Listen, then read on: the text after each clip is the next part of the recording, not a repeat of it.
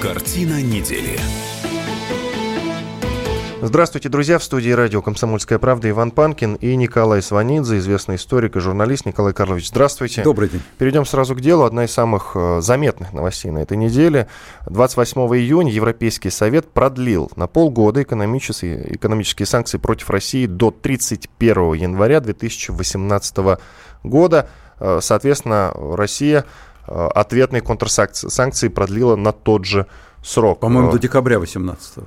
Э, Если Возможно, мне... плюс-минус тот же срок. Путин, по-моему, до декабря 18 Плюс-минус, ну, это да, случае... 31 декабря, да, да, да, да. все верно, вижу, 31 mm-hmm. декабря 2018 года.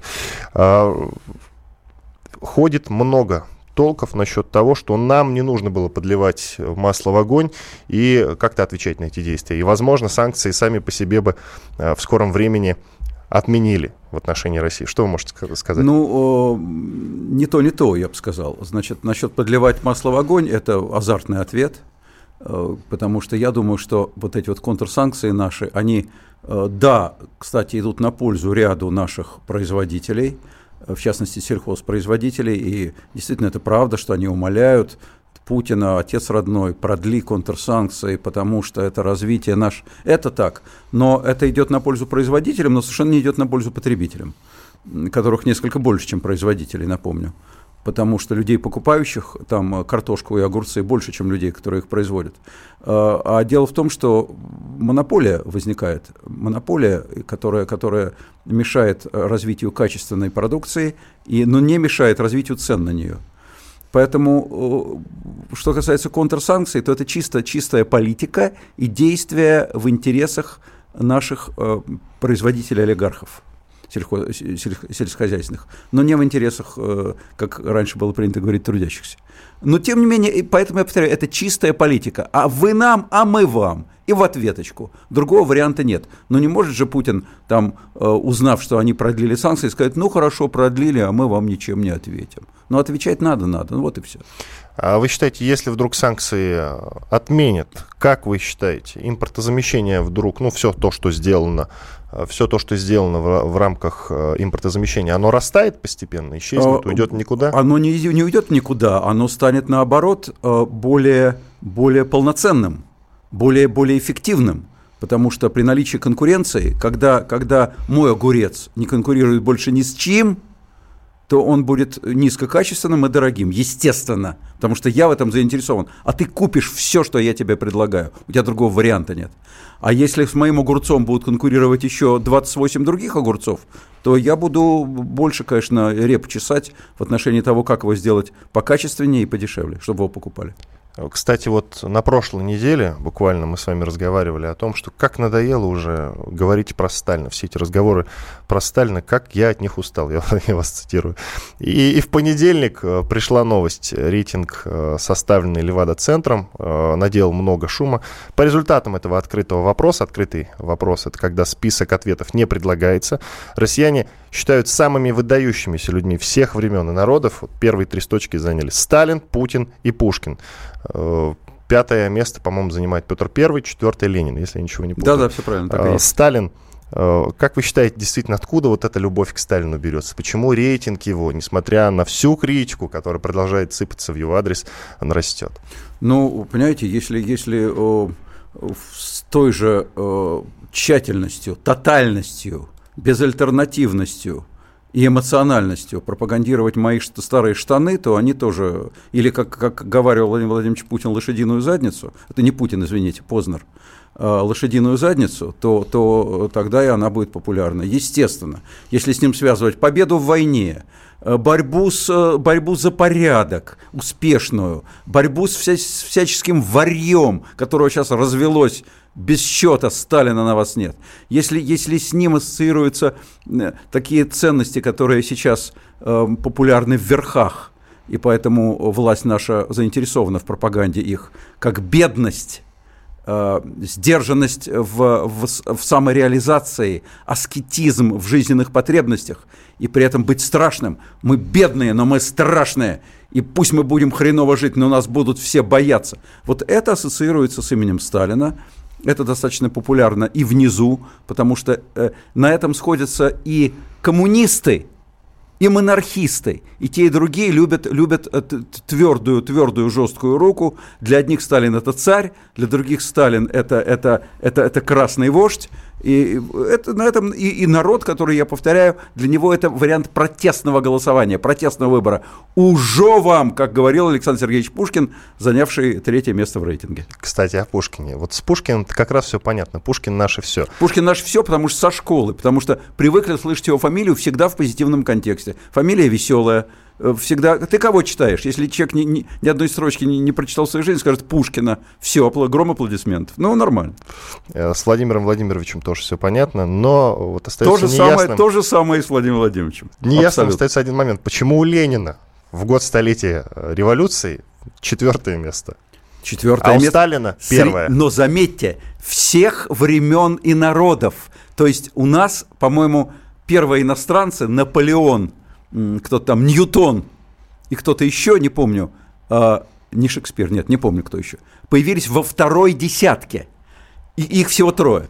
То есть из 20 гениев всех времен и народов, по мнению наших сограждан, 17 наши, отечественные, трое иностранцев во второй десятке. Но это нормально. И вот мне интересно другое. Если вот спросить, скажем, задать тот же вопрос гражданам Корейской Народно-Демократической Республики – вот какие наиболее выдающиеся деятели всех времен народов, граждане? Они я, тоже про Сталина а, скажут. Я думаю, что они про Корею. Нет, ну что Первые три строчки Ким Чен Ын, э, это на первом месте, на втором Ким Чен Ир и на третьем Ким Ир Сен. Это гадалки не ходи. Это первая тройка. А дальше уже будут голову ломать, конечно. Угу. Нет, мне кажется, в этом рейтинге тоже будет присутствовать Сталин. Сталин, наверное, будет. Но, но, но, но на месте не, не, не выше четвертого.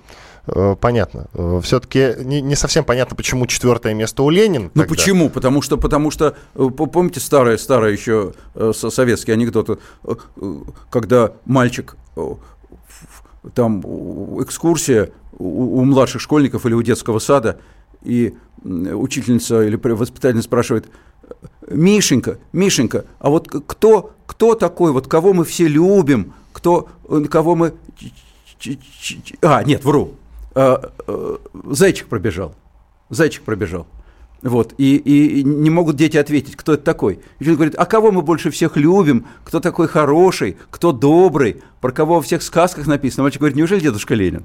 Вот, э, понимаете, это дедушка Ленин, старшее поколение, поколение с ним просто вместе с молоком мать, матери всосали это имя. Он же до сих пор на всех площадях стоит, в том числе в городе Москве. Э, в подавляющем э, э, числе городов нашей необъятной родины все центральные площади имени Ленина. И, и там тоже памятники. Ну как же? И, и никто никогда о нем, честно говоря, по большому счету, за исключением короткого периода конца 80-х годов, плохо не говорил. Поэтому, ну, впитали. Это, возможно, уже детали, но мне любопытно. А с чем связано пятое место Петра Первого? А не Ивана Грозного, например. Вот, а Иване Грозном в этом году тоже очень много всевозможных толков ходило. Это связано и с установкой памятника, например. А про Петра Первого что-то особенно никто не говорил. Хотя в этом году, вот совсем недавно, было 345-летие с момента рождения Петра Первого, но оно прошло как-то незаметно. Я вам скажу, в чем дело, на мой взгляд. Э, слишком... Э, Иван Грозный мог бы быть на пятом месте, но он по сравнению с Петром Первым воспринимается как более противоречивая фигура. Все-таки о нем говорят много плохого, жестокостей и так далее. Э, опричнина, черт его знает. Одни говорят хорошо, другие говорят плохо. Людей убивал там и так далее в большом количестве. Тоже говорят и про Сталина. Но Сталин войну выиграл. А Иван То Грозный... Иван Грозный тоже у него ну, есть а, заслуги. Ну, Астрахань с Казанью, да. Да, но тем, брал, брал. Но, но Петр при всех тех же заслугах, он фигура менее противоречивая и потому более позитивная, более симпатичная, так воспринимается, как мне кажется. Угу, понятно. Иван Панкин, а также историк, журналист Николай Сванидзе в студии радио «Комсомольская правда». Сейчас через какое-то время сделаем небольшую паузу, две минуты, после этого вернемся и продолжим говорить о самых главных событиях этой недели. Я уточню, друзья, что в 20 часов будет повтор этой программы, более расширенная версия, так что рекомендую вам э, послушать или хотя бы вот в подкастах прослушать нашу программу, если не в прямом эфире. Вы можете писать нам в WhatsApp и Viber, э, плюс 7 967 200 ровно 9702. Все, пауза. Через две минуты возвращаемся к эфиру. Картина недели. Радио «Комсомольская правда». Более сотни городов вещания и многомиллионная аудитория. Керчь 103 и 6 FM. Севастополь 107 и 7 FM. Симферополь 107 и 8 FM. Москва 97 и 2 FM. Слушаем всей страной.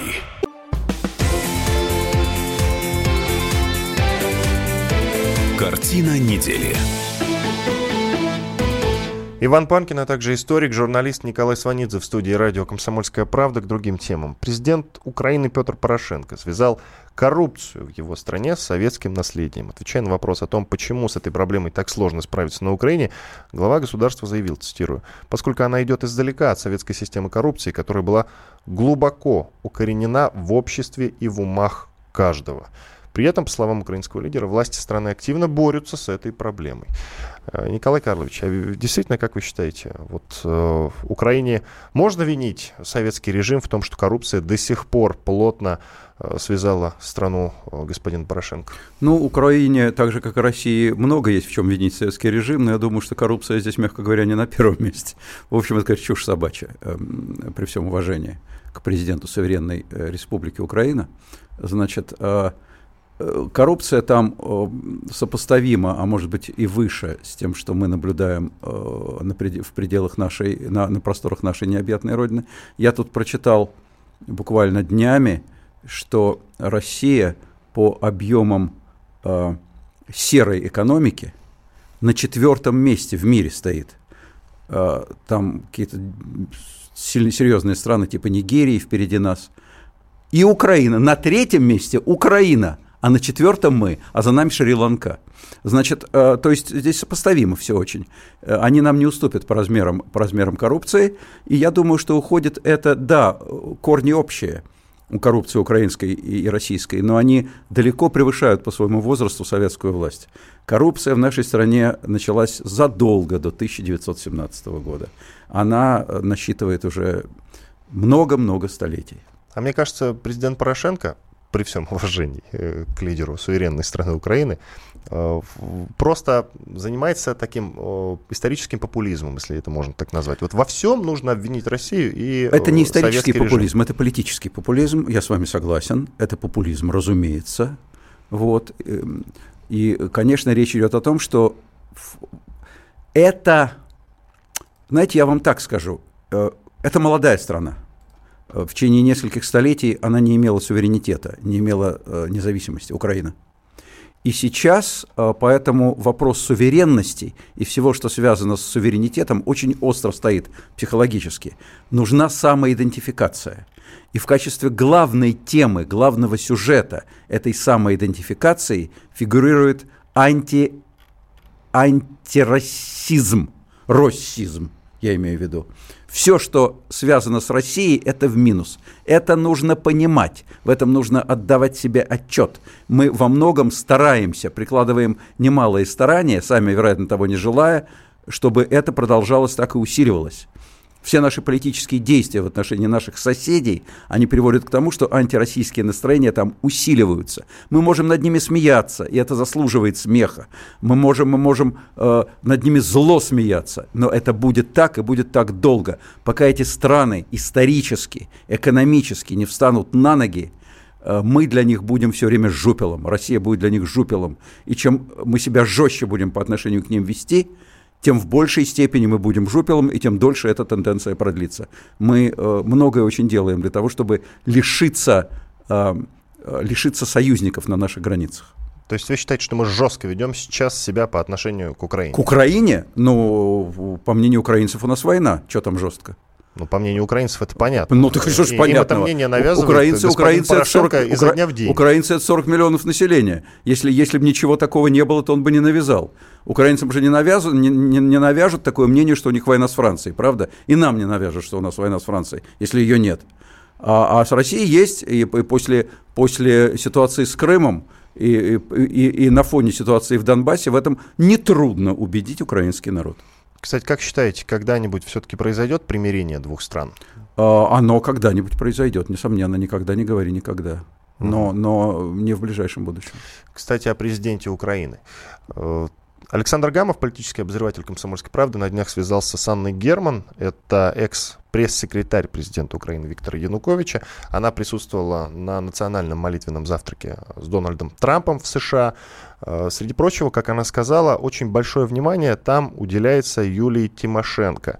Как вы считаете, не является ли это звоночком, сигналом, ласточкой такой о том, что, возможно, госпожа Тимошенко – это будущий президент Украины?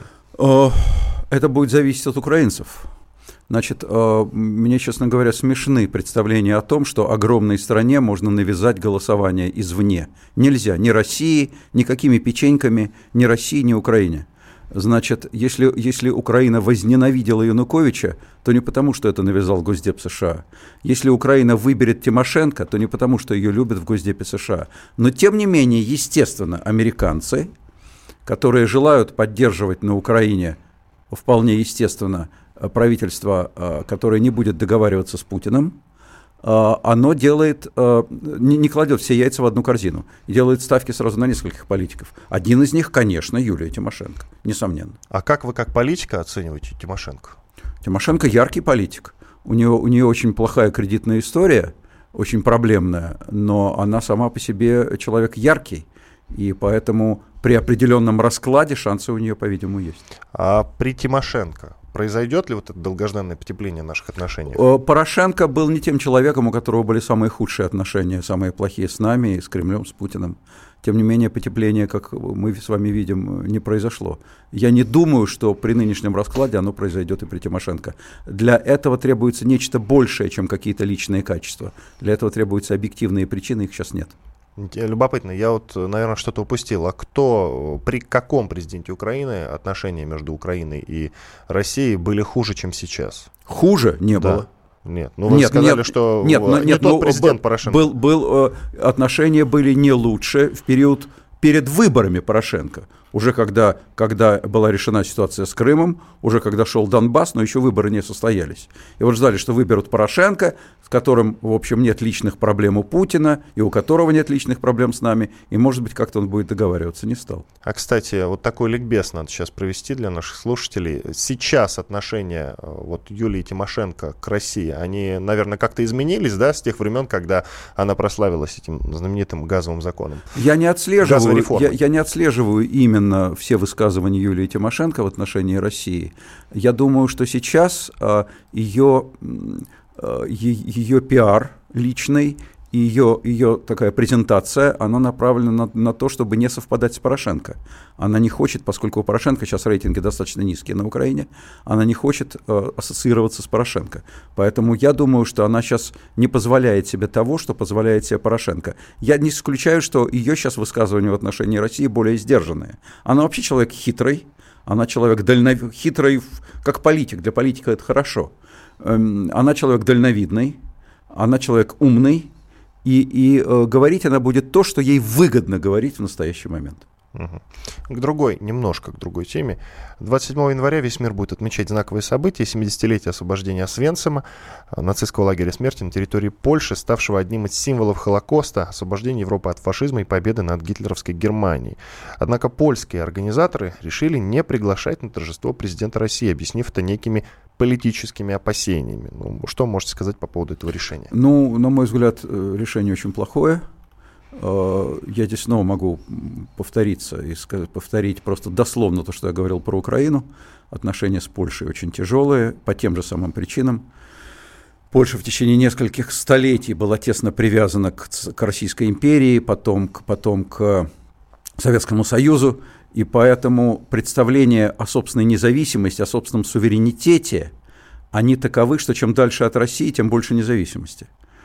Это практически у всех наших соседей, бывших республик и бывших членов э, советского блока такое представление. У Польши больше, чем у кого бы то ни было, потому что это все-таки большая европейская страна э, и с, с, очень, с очень выраженной национальной гордостью.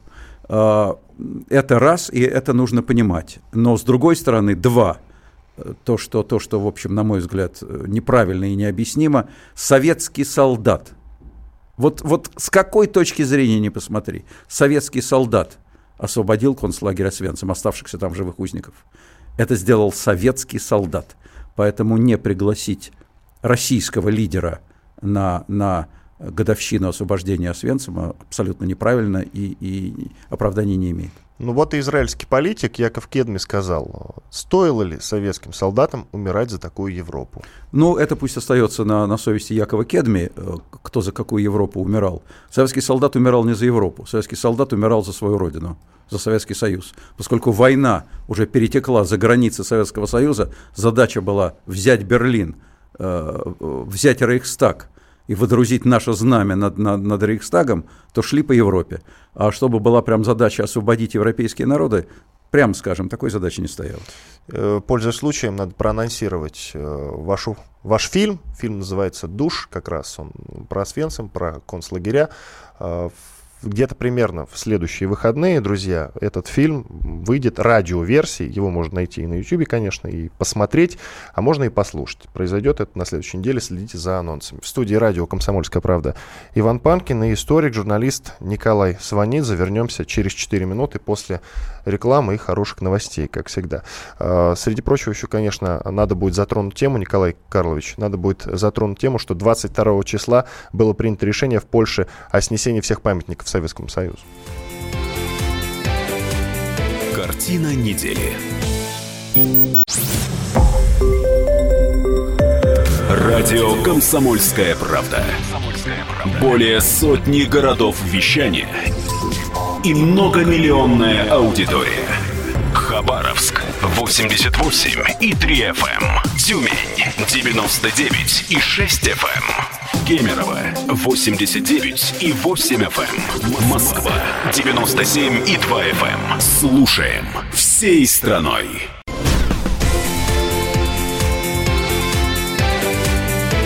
Картина недели. Повтор программы. Иван Панкин и Николай Сванидзе, историк, журналист в студии радио «Комсомольская правда». Продолжаем наш эфир. Итак, закончили мы на том, что 27 января, в день 70-летия освобождения Освенцима, э, на это событие, мероприятие польские организаторы не пригласили президента России Владимира Путина, объяснив это некими политическими опасениями. Совсем недавно, 22 числа, в Польше тоже достаточно противоречивая, противоречивый законопроект вышел о сносе всех исторических памятников, которые э, каким-то образом связаны с Советским Союзом, с советским наследием. То есть, Николай Карлович, методично продолжают э, уничтожать, э, причем они это делают, ну как это даже сказать, они это делают абсолютно открыто и церемонно как-то даже портят все отношения с Россией сейчас. Зачем они это делают? Зачем ну, нам это уже нужно? приходилось, по-моему, обсуждать это, но можно вернуться, тема действительно существенная. Э, то, что я говорил про э, Освенцим, то, что я говорил про Украину, вот это все относится и к теме 22 июня. Э, поляки, так же как многие другие, поляки особенно, потому что с ними сейчас, я повторяю, особая страна, серьезная, большая европейская страна с традициями, с огромной культурой, с огромной национальной гордостью и с очень исторически жесткими, сложными прям скажем, плохими отношениями э, с Россией и с Советским Союзом, да, вот, она будет планомерно дистанцироваться от нас. Если у нас будут отношения идеальные, тогда это дистанцирование примет немножко другой характер, более аккуратный более осторожный. Поскольку отношения сейчас фиговые и на дипломатическом, и на политическом уровне, оно идет просто гигантскими шагами. Но при этом и э, в этом нужно отдавать себе отчет. И удивляться не приходится. Вот представьте себе, чтобы как бы вы ни относились к этому сравнению, оно мне представляется адекватным. Э, это была часть Российской империи. Они не испытывают благодарности за это России, потому что это означало потерю для них суверенитета национального. Вот представьте себе, в период Золотой Орды, когда, когда, когда то, что мы сейчас называем Россией, было, было, было улусом Джучи – Э, монгольской империи. Вот если бы у нас стояли памятники монгольским ханам, а еще к тому же отношения с Монголией были бы крайне тяжелыми сейчас, ну мы бы их сносили, и у кого бы был, возник вопрос, а что, почему здесь стоит памятник Батыю? С какого черта он здесь стоит? Значит, э, или там хану Узбеку какому-нибудь, или хану Тахтамышу. Ни с какого, сносим, и правильно. Другой вопрос, что э, и это сделано действительно демонстративно, и это плохо, это носит оскорбительный характер, то, что это решение было принято 22 июня. Это трагический день в российской истории, и э, вот это, на мой взгляд, реальных, разумных объяснений, кроме желания оскорбить, не имеет. А желание оскорбить в политике – это всегда плохо. Ну что ж, понятно, к другой теме переходим. Митрополит Иларион, второй человек в РПЦ, э, среди прочего заявил, что церковь готова принять участие в дискуссии о восстановлении монархии в России. По мнению священнослужителя, монархическая форма правления имеет преимущество по сравнению с выборными. Ну, для начала, что вы скажете по этому поводу, потом, собственно, я остальные тезисы из этого заявления вам озвучу. А митрополит Иларион образованнейший человек, умнейший человек, действительно, пожалуй, второе лицо в РПЦ. Э, это интересное высказывание. А, что значит имеет? А, но интересное, но, мягко говоря, дискуссионное. Интересное, потому что оно, оно именно принадлежит второму человеку в РПЦ. В этом оно интересно. То есть это может свидетельствовать о позиции Русской Православной Церкви. А что касается сравнения между демократией и монархией, ну, это песенка старая, и мы ее сейчас ни с митрополитом Иларионом, ни с вами эм, этот, на этот вопрос вряд ли ответим. Э, у всех свои есть преимущества, но, как мы видим, мир понемножку все-таки от монархии отошел за последние несколько веков – и пришел к выборной демократии. Другой вопрос, что и у монархии, и у демократии, если брать, скажем, э, проблему э, перехода власти, есть свои плюсы, э, а мы оказались сейчас междвор. Вот лично мы, Российская Федерация. У нас не монархия с наследственной передачей власти, власти, когда король умер, да здравствует король, все. И не, и не выборная демократия в полном смысле слова, когда известно, что раз в определенное время будут реальные прозрачные выборы и придет новый президент. А какой мы еще не знаем. А у нас не то, не все. У нас и нет выборной, у нас и нет наследственной передачи власти, потому что у нас не монархия, и нет реальной выборной демократии, потому что институт выборов у нас работает очень странно. Вот поэтому возникают дискуссии о монархии, о демократии, что такое хорошо, что такое плохо. Ну, хорошо бы на чем-нибудь остановиться, конечно, в конце концов. Но вы не сказали, как вы конкретно относитесь к монархической форме правления. Монархическая, смотря как она будет выглядеть. Если это абсолютная монархия, это, это, это, это стопроцентная, уже стопроцентный отстой, он в развитых странах э, не может существовать, вот, и тем более в европейской стране, такой как Россия. Вот. А если это э, такая монархия, как английская, или как датская, или как шведская, или как голландская, Э, то это красиво, Бог ради. Ну, красиво, а смысл-то какой? А смысл никакого. Смысл это, смысл это символ. У нас это символом уже быть не может, потому что у нас этот, эта символика была нарушена, начиная с 1917 года, и вряд ли она уже вернется во всем своем блеске.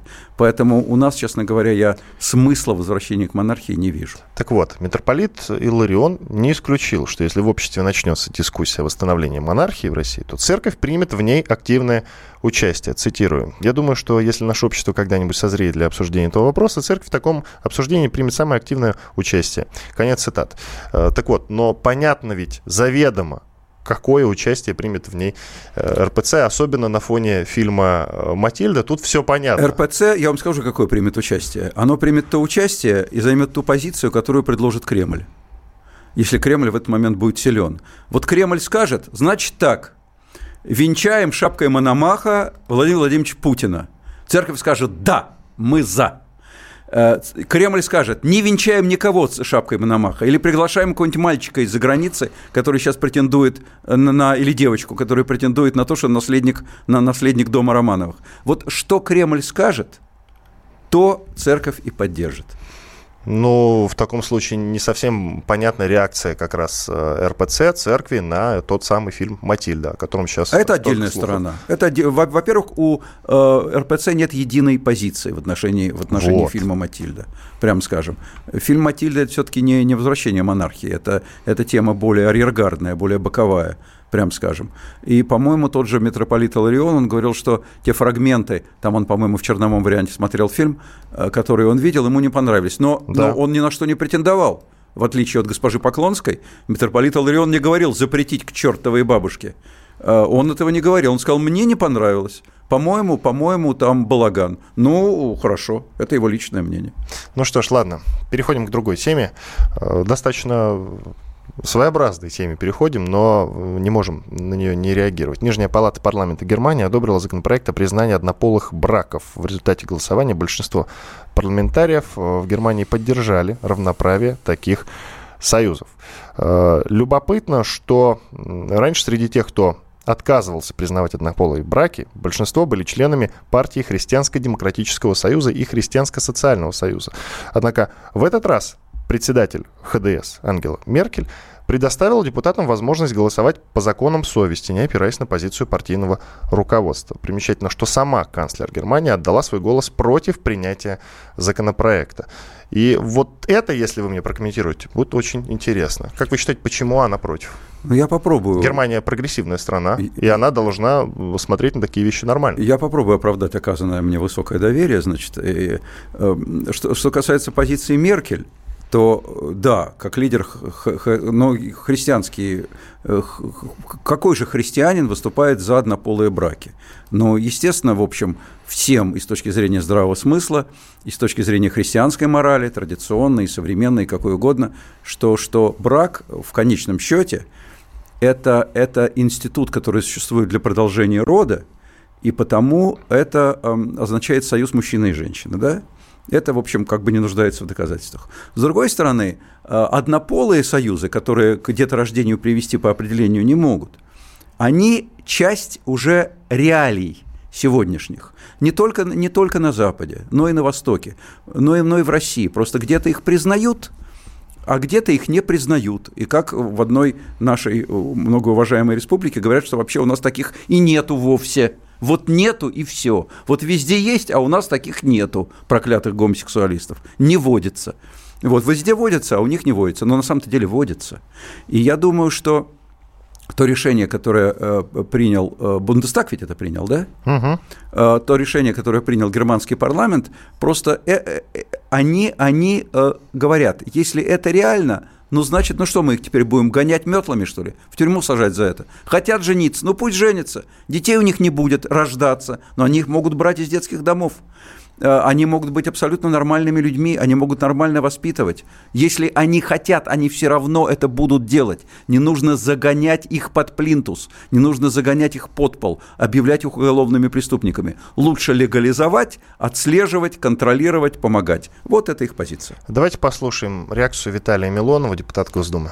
Фрау Меркель решила сыграть в пятнашки с дьяволом. Имея некие сложности в формировании коалиционного правительства, она подумала, что сил не хватает, попрошу немножечко в кредит у сатаны. Только процентные ставки там ростовщические. Она взяла и наплевала на точку зрения большинства немцев. Немцы, несмотря на то, что разные бывают, конечно, в семье не без уродов, но большинство немцев, консервативные христиане, мусульмане, иудеи, не поддерживают этих решений. Никто не осмелился среди этих политиканов поставить вопрос на голосование, на всенародный плебисцит. Это очень важный момент, который, я считаю, должен только всенародно быть обсужден. Отныне любой немецкий ребенок, любой русский ребенок, оказавшийся в Германии, может быть изъят из нормальной семьи и отдан в лапы садомитов для сексуальных утех. Сократить надо контакты с парламентом Германии. Что говорить с этими а, моральными деградантами? Полностью прекратить все программы детских обменов в Германии, всех детей из Германии забрать, всех немецких апологетов, всякие эти фонды, которые здесь работают, всех выгнать поганой метлой. Николай Карлович, вам слово. Ну, хорошо, что господин Милонов у нас не руководит МИДом Российской Федерации. Вот. Э, мне нравится, что всяк, кому не лень, говорит от имени ангела, э, а всех несогласных с ним объявляет дьяволами, демонами, сатаной и так далее. Значит, э, Тут э, дело вот в чем. Э, в, в принципе, я не буду спорить с господином Милоновым по части отношения к, к ангелам, к дьяволам тут, а по части э, выражения народного мнения. Дело в том, что не по всякому вопросу нужно объявлять плебисцит. У нас когда были плебисцит? Когда был плебисцит последний раз? Что-то не припомню даже сейчас. Давненько не было. А вопросы многие сложные обсуждаются. Э, народ выбирает правительство, парламент для того, чтобы он от его имени принимал решение. Если парламент будет вместо того, чтобы действовать по каждому вопросу, объявлять референдум, на кой он черт тогда нужен этот парламент? Вот парламент принял то решение, которое считает нужным от имени германского народа. И я думаю, что германский народ будет судить свой парламент, а не господин Милонов. Иван Панкин, Николай Сванидзе, историк-журналист, работали для вас. В 20 часов послушайте расширенную версию. Картина недели. Радио «Комсомольская правда». Более сотни городов вещания и многомиллионная аудитория. Челябинск 95 и 3 FM. Эм. Керчь 103 и 6 FM. Эм. Красноярск 107 и 1 FM. Эм. Москва 97 и 2 FM. Слушаем всей страной.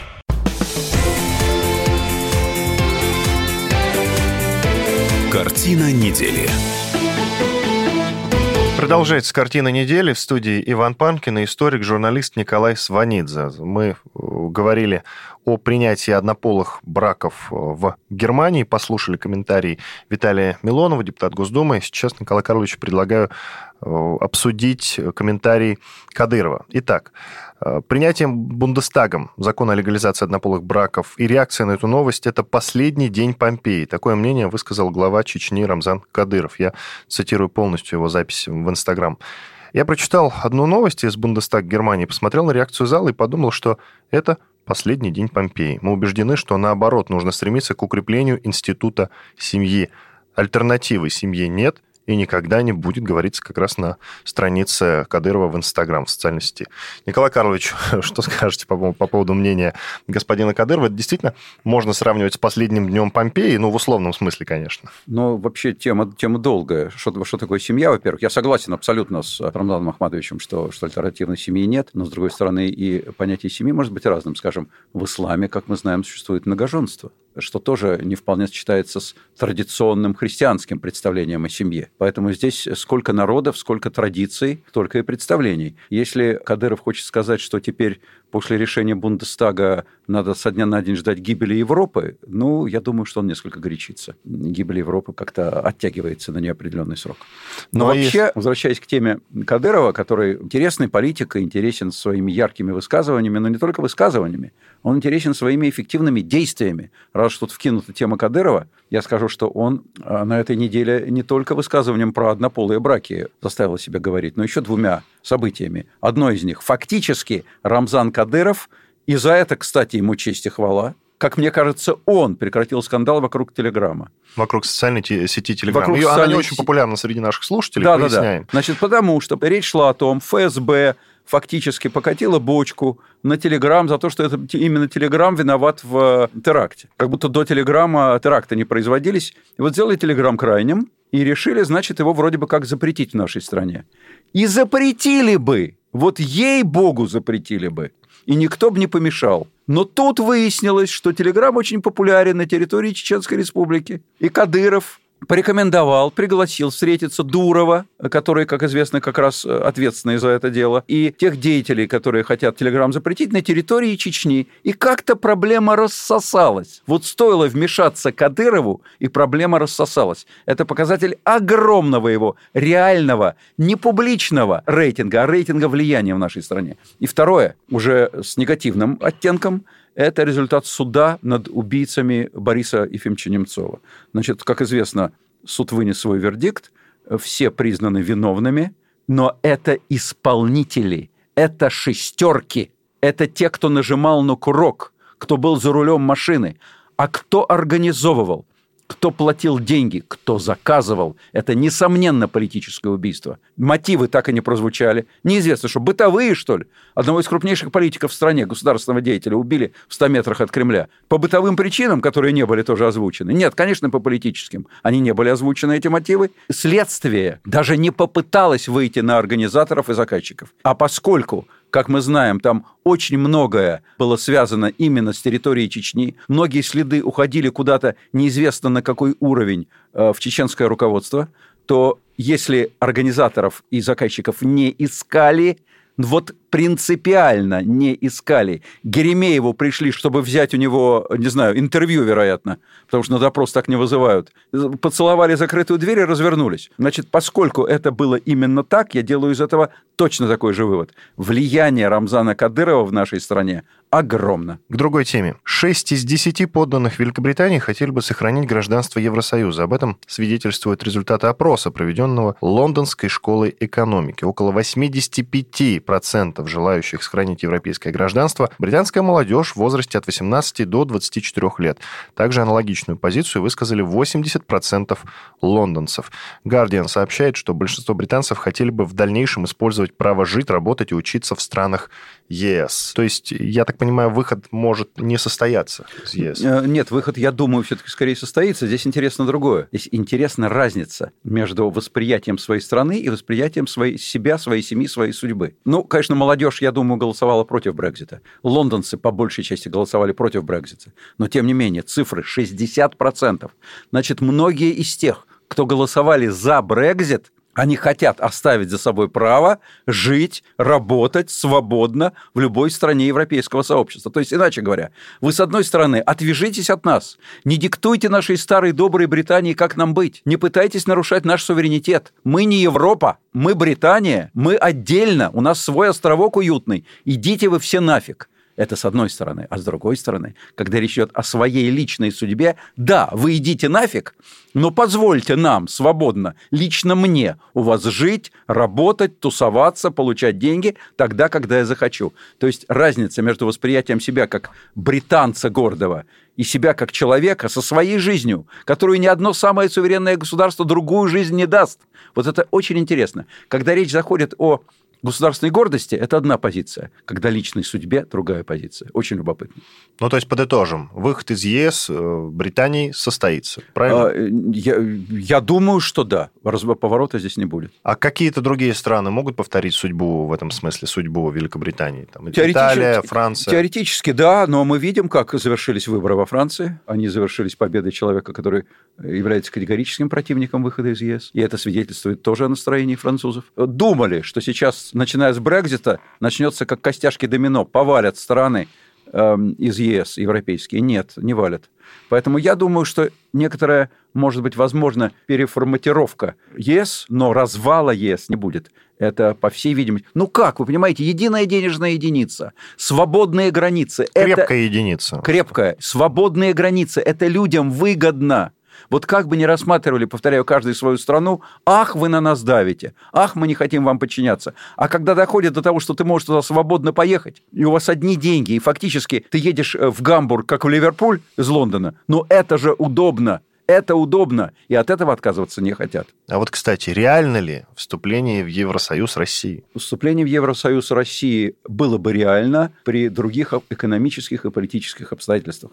Я думаю, что если нормализуются отношения с Западом, если мы начнем рассматривать Запад не как врага, а как союзника, и Запад соответствующим образом начнет рассматривать нас. Но у нас же обсуждались вопросы – Иван, это же не фантастика. У нас обсуждались вопросы о прозрачных границах, о безвизовом въезде, о вступлении в НАТО России. Эти все вопросы рассматривались реально, не на кухнях, а на высшем политическом уровне государственном. Я думаю, что повтор возвращения к этому вполне возможно. Как вот э, граждане России отнесутся к этому, как а как гражданам... И политическая элита, А как гражданам объяснят, так они и отнесутся. Если гражданам перестать говорить, что, что кругом враги, что все только и смотрят, э, как бы нас поставить на колени, и начнут говорить, что кругом такие же люди, как мы, тоже без хвостов. Если гражданам сказать, что, ребят, как вам будет выгодно, что и товаров будет больше, и они будут дешевле, и ездить вы сможете без виз куда хотите, и к вам сюда будут приезжать туристами и, соответственно, вносить денежки в наш бюджет, что мы будем частью открытого свободного мира. Если это людям объяснять нормально, позитивно, не как происки врагов, а как необходимость наша, и, и как удобство, и как благо, и как наше светлое будущее, так люди почему будут против? Они будут за. К другой теме в финале нашего эфира. Наказание за непропуск неотложной помощи ужесточат. Так подробнее. Правительство одобрило поправки в административный и уголовный, двойное подчеркивание, в уголовный кодексы. За непропуск на дороге скорой помощи штрафы для автомобилистов могут вырасти до 30 тысяч рублей. Это, кстати, больше в 60 раз, чем сейчас. Кроме того, закон нарушения могут лишить прав на срок от полутора до двух лет. Сейчас такая же мера э, применяется, но в более щадящем варианте. Водительское удостоверение забирают всего э, на срок до трех месяцев примерно. Причем накажут независимо от того, привела ли задержка к печальным последствиям или нет. Если же из-за потери времени в пути состояние пациента ухудшится или наступит летальный исход, действовать станет уголовный кодекс. В таких случаях нарушителя могут арестовать на срок до 4 месяцев и даже посадить в тюрьму максимум на 4 года. Николай Карлович, ну вы человек либеральных взглядов. Как вы относитесь к таким возможным нововведениям? Я категорически за. Я считаю, что скорая помощь, не отложка, то, что связано с жизнью людей, это просто вот пропуск номер один – все сметается с пути, эта машина должна ехать. Э, у меня есть сомнения двоякого рода, именно сомнения. А в принципе я за. А сомнения такие. Первое, у нас такие пробки, что захочешь не проедешь, только по воздуху пролетишь. Как обвинять водителя, если ему некуда сдвинуться? И второе, у нас такое количество начальников, которые едут с мигалками и с охраной, и которые пробивают себе дорогу через все преграды, включая скорую помощь и неотложку. Вот, на мой взгляд, скорую помощь, неотложку нужно поставить впереди всех сигнальных машин, начальственных, милицейских, любых. Эта машина должна быть вездеходом. Ну и пожарные, соответственно, и тоже. пожарные. Ну, туда же тогда э, и полицейские. Ведь тут слишком Нет, много ну, нюансов. полицейские, который, который везет начальника на, на свидание с, с его девушкой, это одно. Полицейский, который едет на дело, помогать людям, это другое. Вот здесь тоже нужно как-то разобрать. Это два совершенно разных случая. Ну и автомобили аварийных служб тогда тоже. Э, Тут слишком нет, такое нет. комплексное решение должно быть нет, принято. Нет, нет, я, я, я бы сказал медицина и пожар. Понятно. Спасибо большое. Иван Панкин и историк, журналист Николай Сванидзе в студии радио «Комсомольская правда». Спасибо большое. До свидания. До свидания.